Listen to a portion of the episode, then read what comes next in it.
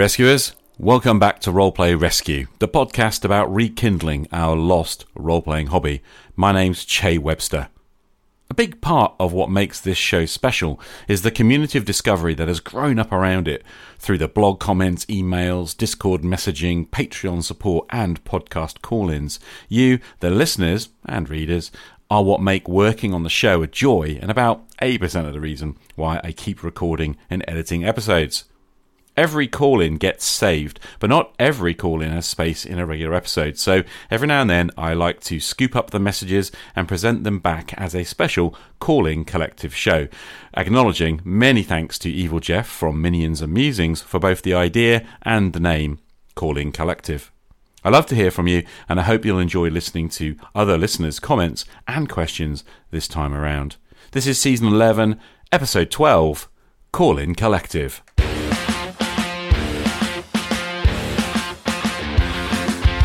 The first set of call ins are about VTTs, virtual tabletop software apps such as Fantasy Grounds Foundry and Roll20. These were sparked by mention in the GM's journal of my, at that time, ire towards VTTs and comments about how I was happiest with real dice paper character sheets and using a video conference calling technology such as Zoom to connect friends for online gaming.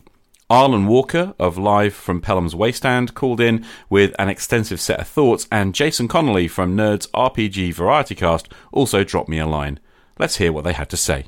Hey Che, it's Arlen. I am calling in um, a little bit about your sort of discussion around um, VTT setup and VTT prep.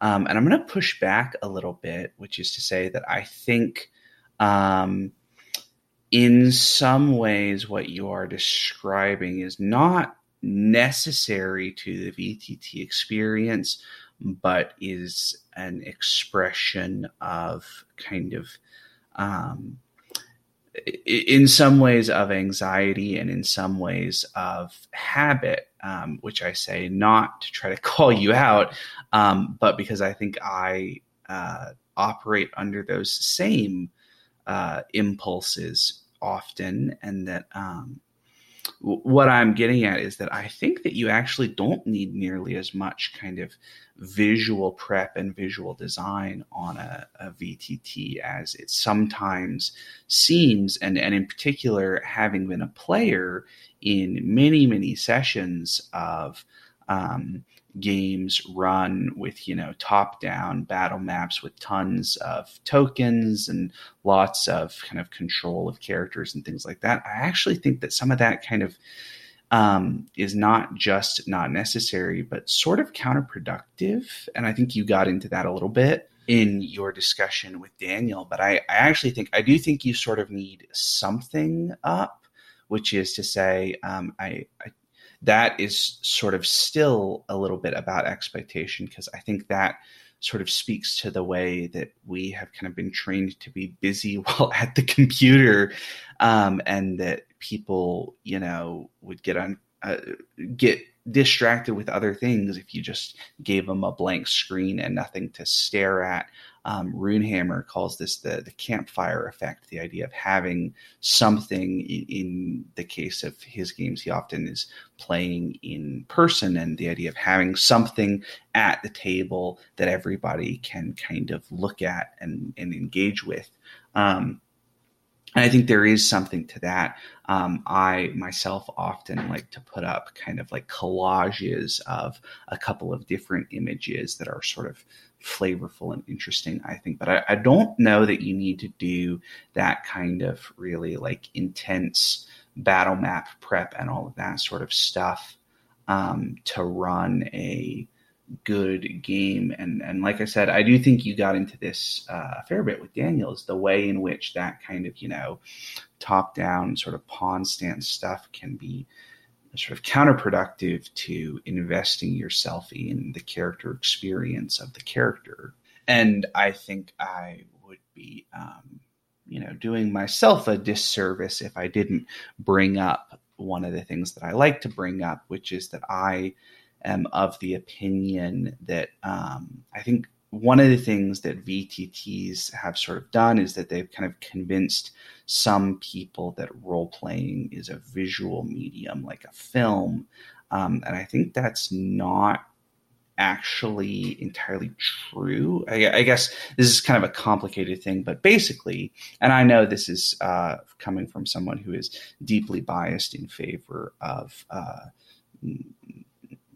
storytelling as as writing and as uh, words instead of as visuals but i don't care. That's how i am and you guys can deal with that. Um, but I, I think there is a way in which kind of in a game where everyone is kind of engaged and and listening and sharing right? And and listening is a really critical component of this. Um, but that there is something to be said for the value of the game as words that are spoken rather than the game as images on the screen, right? The story that comes out of the tale that is being shared versus the things that are on the screen.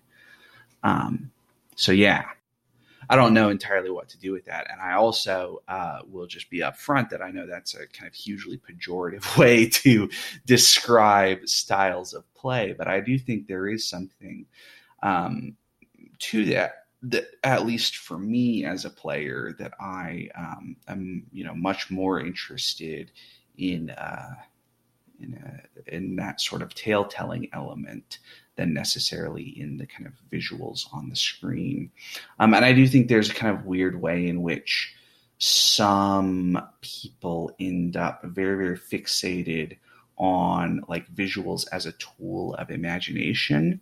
Um, and I think that's a complicated thing, which is to say that it is true that visuals are useful as a tool for directing imagination, but also I think some of the people that are very into visuals as structure for imagination are far too concerned with the idea that everybody is imagining the same thing rather than allowing for the kind of variety of imagination that I think is central to the kind of shared experience of storytelling that is important for role playing with a group. Um, which again is hugely pejorative and I totally recognize that but you know I've I've made a resolution to myself to not apologize when I'm right. So if somebody can prove me wrong I'll apologize but otherwise I'm not. Arlen thank you very much for your thoughts. It's a real shame you got cut off with the I think you were about to say I'm not gonna and I love it. Um, so these calls go back away. they go back to May I think late May and um, my apologies for it being so long before I share them on the main show. But actually, I'm actually saving these up for an episode on VTTs, but it's obviously not germinating quite well enough for me. And I just felt that this uh, line of thought was really powerful. I very much um, agree with you on this idea of the game as a verbal game, and I'm really and heartened really to, to sort of hear you talk about it in that way and it's what I wanted to share more than anything. I've also found that you're right about like you know trying a collage of images or a single image um, just on the VTT and not getting so bogged down in battle maps and tokens and all of that that shenanigan.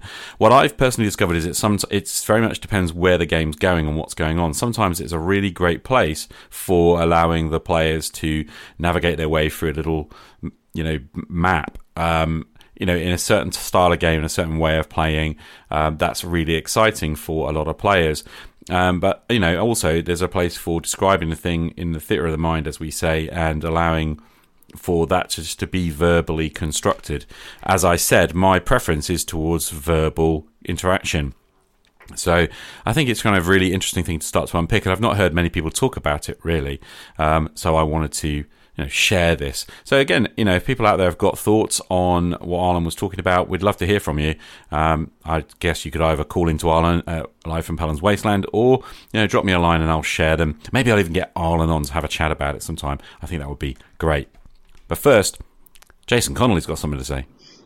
HA Jason here. Listen to your final episode of season 10, the call-in episode. I know this might get not get played. That's okay but listening to the calls about like VTTs and and then Graham's call, you, you know, about the immersion stuff and the medium crunch games. Personally, for me, I mean, I see this the the drift towards technology, but I've been pulling back, as you know, and I kind of prefer to just run the game on a Zoom call where you can see the players and hear each other and use dice and, and character sheets and not worry about battle maps. Although you can do it. I mean, when we did the Barbarians of Lemuria, we did that all through Zoom with the battle maps and everything. But I, I kind of think the technology takes away from the game and it turns into something else that, that I don't enjoy as much. But I, I mean, different people's mileage may vary on that.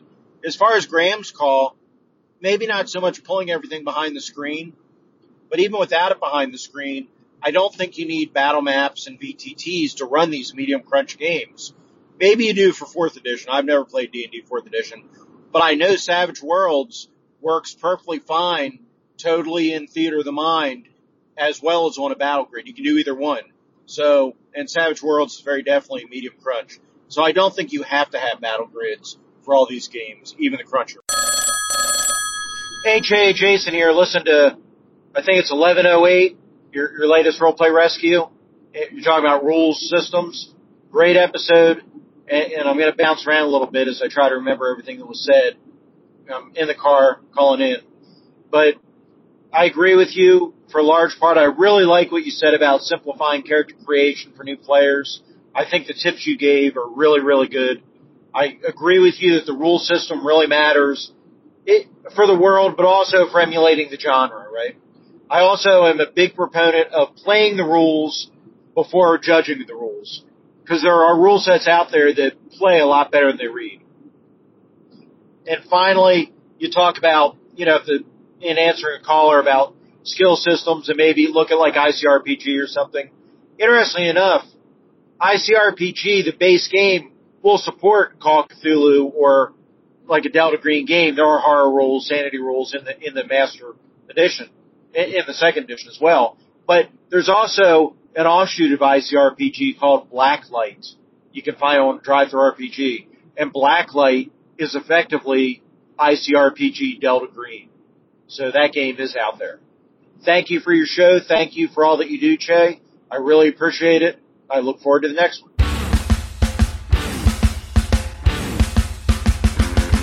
So a great bunch of comments there from Jason. Thank you. And segueing us towards rules with a comment on past episode about game rules. Uh, next section is um, a collection of stuff around GURPS as a game set. So some of these go back a long way, actually. A couple of questions that kind of got scooped up along the way and have, you know, built up. The more recent episode, um, my defense of GURPS, that, you know, that's generated quite a few thoughts. So, uh, yeah, let's get into it. Well, you've done it now, haven't you? You've poked the bear, kicked the hornet's nest. Uh, there's probably more, but I don't know anymore. Uh, oh, yeah, maybe you, no, I guess you're not living in a glass house, so you didn't throw a rock. A rolling stone wakes up in time to catch two birds in a bush? No. Anyway, you went and did it. You basically declared war on GURPS haters across the universe. The multiverse, because of course GURPS doesn't have a built in setting. It has multiverses, multi settings, multi. I don't know. Uni, no. Um, anyway, good luck with that. I'm glad to see you finally adopting GURPS as your system. Hey, it's me. Just calling in about your uh, latest episode on uh, GURPS and character creation. I think you make some excellent points. Very interesting episode. Um, and I really like the solutions that you offer to the, to the issue. Uh, because I do feel like they're, uh, like Jason Connolly says, they apply to like things like Savage Worlds as well. It's not just GURPS. Um, so that's good. And, uh, yeah, um, I look forward to hearing more episodes like this and, you know, keep up the great work. Have a great day. Game on. HA Jason here. Listen to 11.6 a role play rescue as I yank the cord out of my cell phone as I'm charging it. But I just want to say that as far as GURPS Adventures goes, you know, GURPS also, people talk about how many GURPS source books there are. And there are. GURPS has tons and tons and tons of wonderful, wonderful source books.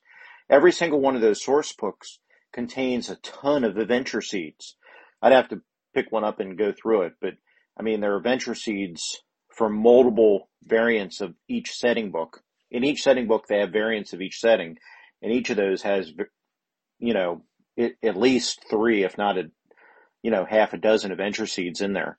So every single adventure, when you look at all those GURP setting books out there, folks, there are a whole bunch of adventure seeds and adventure ideas in all those. The difference is with GURPS, instead of giving it to you all done, completed, like an adventure path from Pathfinder or a D&D module, they're just giving you the seeds and having you build on that. Now that's true of a lot of other games too. Savage Worlds does something similar with, with their games where they give you bullet points and you just build your adventure off that, but you, you need to flesh it out. And the same thing with, with all the things in the setting books, you have to flesh that out. But there's no lack of adventure ideas and adventure seeds throughout the whole of the GURPS publications. Aloha, Jay. Brian calling in from way down here in the Queensland.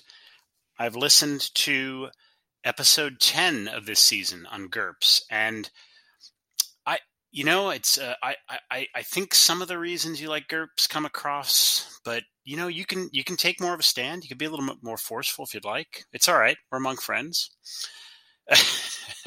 all kidding aside, um, I, I am one of those people who I think I've said before, I, I remember GURPS, so I was definitely aware of it. I was a really big Car Wars fan and uh, kind of a fan of off and on playing with some other Steve Jackson games. Just never got into GURPS, and I don't think it was anything to do with GURPS itself, just my gaming at the time. So I am firmly in the camp of wanting to try it, and I really should commit to it. So maybe in the coming months, when I have a better sense of my travel and home schedule, I'll ping you on the Discord and maybe see about setting up some times to run uh, some GURPS to try it out.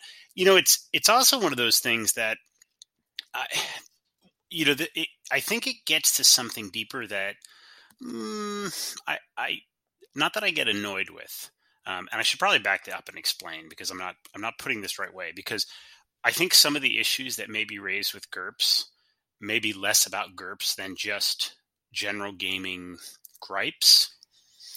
What I mean is when you may get pushback against GURPS and the comments on the system, the difficulty, the points, and I, I think you put forth, all joking aside, you, you pretty easily refute uh, maybe some of the misconceptions about GURPS or outline how it easily stands up against any given game in terms of either complexity or or simplicity, if you want to put it that way. And and all I mean to say is you're right, is like many of the people who may raise concerns and say it's too difficult or these are things that I don't just get, probably play more difficult systems. So I always think that some of these comments are really more just it just gets to the core of what either people are familiar with, the type of complexity they're familiar with, maybe a fear of the unknown, and and maybe in in relation to GURPS, maybe it's the idea of a universal system. And although you're playing it applied to some specific genre, setting, etc., it could be that there are some people that have to game in a certain setting and not necessarily a certain intellectual property, but game in a, a world such as Dungeons and Dragons that although there are many settings, it has a certain feel, trope, etc. And I'm not sure if if this is really a barrier. I always sense it may be for some people. I, and in some ways, I know that I've been guilty of this. I'm less so now, only because I guess my attitude is a little bit more liberal. I'm willing to I, am willing to go along and play with anything. I realize though I may not get as deep into the rules as others in the group, and then I have to see just how the game progresses. But I'm willing to you know try a new system or even play a system that may not be my favorite. In a sense, just to play. And I know there are a few others like this. Uh, Jason's talked about this more, you know, stressing more the social gaming aspect, and that's how I play. But I I think your points to you know being able to kind of create your world and customize it but still using a rule set that once you get into it is easy to follow it, it, to me it sounds like that's what GURPS was designed to do and that's how it runs. Uh, i think for me i just need to get to the table and and play it. I guess the last case in point is obviously 5e d&d is the big dog but the explosion of 5e type games in other settings i guess just shows you that you know people are willing to apply that to many settings where it may not work as well because they're familiar with it difficulty aside and in a sense trying to make it universal when maybe there are better ways. Cheers.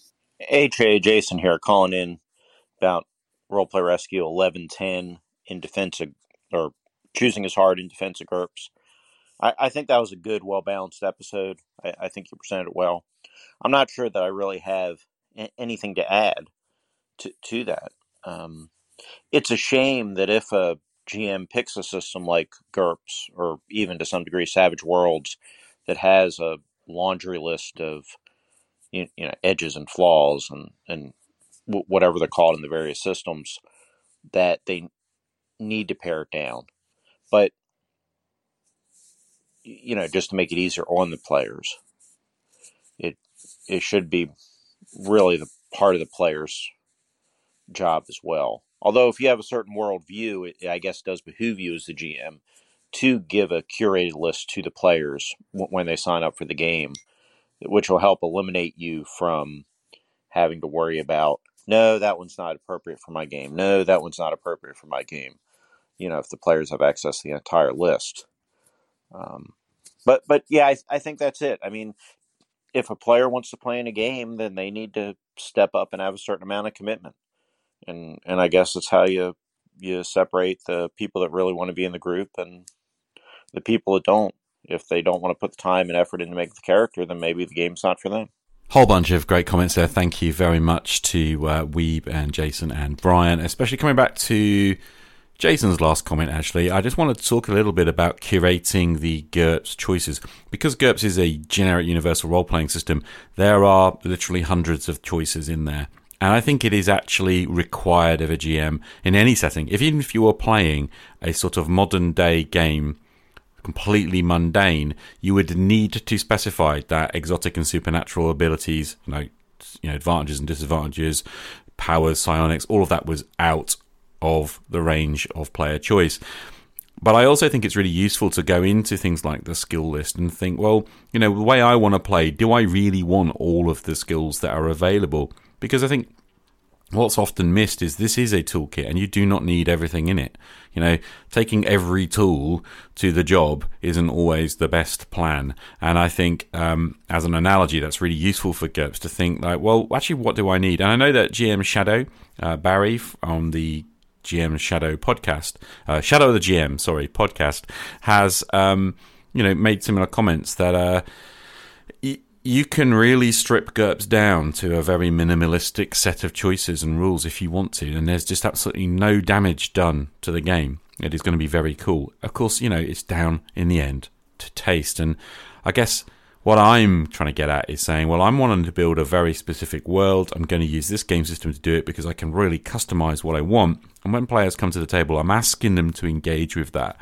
And um, it's nothing more than that, really, except, of course, maybe people don't like the idea of playing in something that is unique, that is not the regular kind of game. I don't know. Anyway, had an old question now from Weeb. Hey Jay, uh, it's Weeb again. I guess I'm just all about the GURPS. I have all these questions. So, this question, can you play GURPS without using hexes? Can you use square grids instead of hex grids for combat and whatever? Thanks. Gmod. The short answer would be of course you can. Of course, GURPS itself has a combat grid set of rules based on a hex grid kind of set of assumptions, really. So it's much easier to use GURPS with battle mats that are on hexes because the rules are already written for you. It wouldn't be very difficult, however, to move it onto squares. I've actually done it a few times, and all you really need to think about is facing there. And of course, you just need to sort of make some rulings around that. I found it quite easy to decide what was the front, side, and rear of the figure on a square. So I don't think it takes a lot of thought. And of course, you can play GURPS without a grid altogether. it's designed to be played theatre of the mind. The combat chapter and the tactical combat chapter are completely separate in GURPS basic set campaigns. So, you know, make your rules work however you want them to, I guess. I will also say there's also an even simpler set of combat rules that are the back of characters. It's a really, really simple system, and uh, it's a great place to start. Hope that helps. On to the next stuff.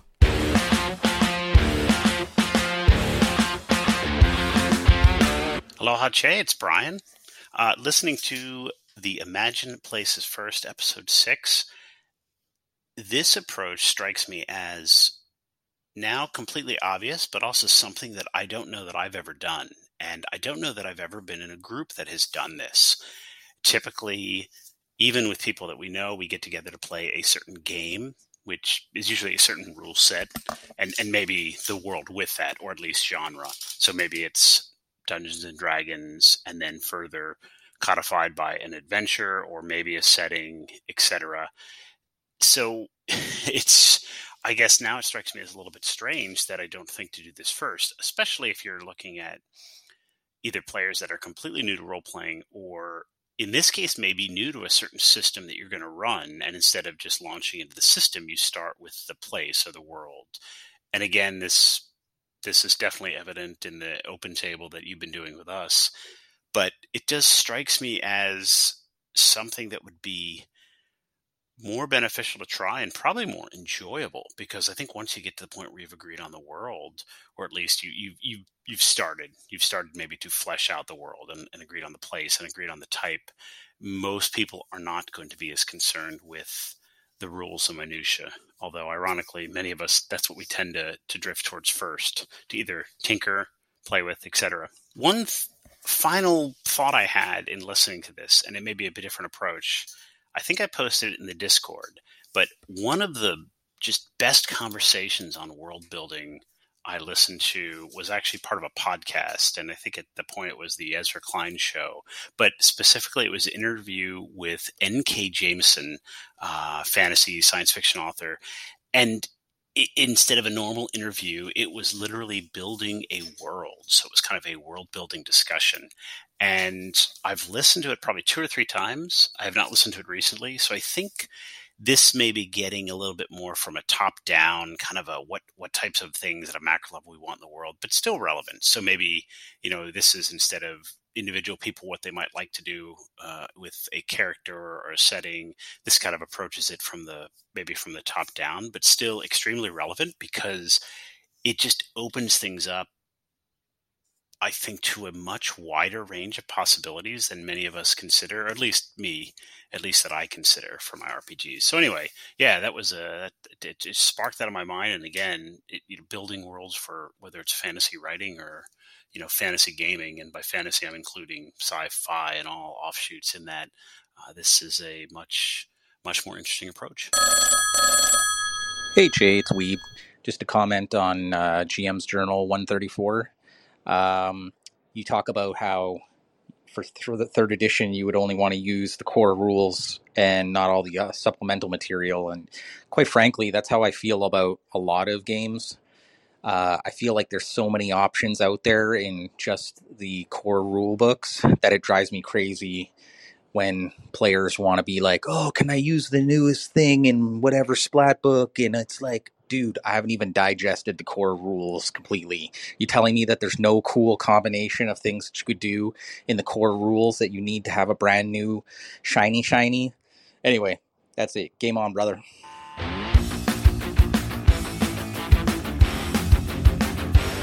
Big thanks for listening, and I hope you'll join us again next time. As you know, I love to hear from you. If you've got a question or comment, then please hop over to speakpipe.com slash roleplayrescue, where you can leave a 90 second message. Thanks to Brian from I'll Have to Look That Up, Jason from the Nerds RPG Variety Cast, Jason Wiebe, Arlen Walker of Live from Pellam's Wasteland, and Frank Turfler for all of the call ins today. Thanks also to the Roleplay Rescue patrons who support the show through patreon.com slash rpgrescue and to Jon from Tale of the Manticore for the show music. My name is Che Webster. This is Roleplay Rescue. I hope you're well, and I'll see you again next time. Game on.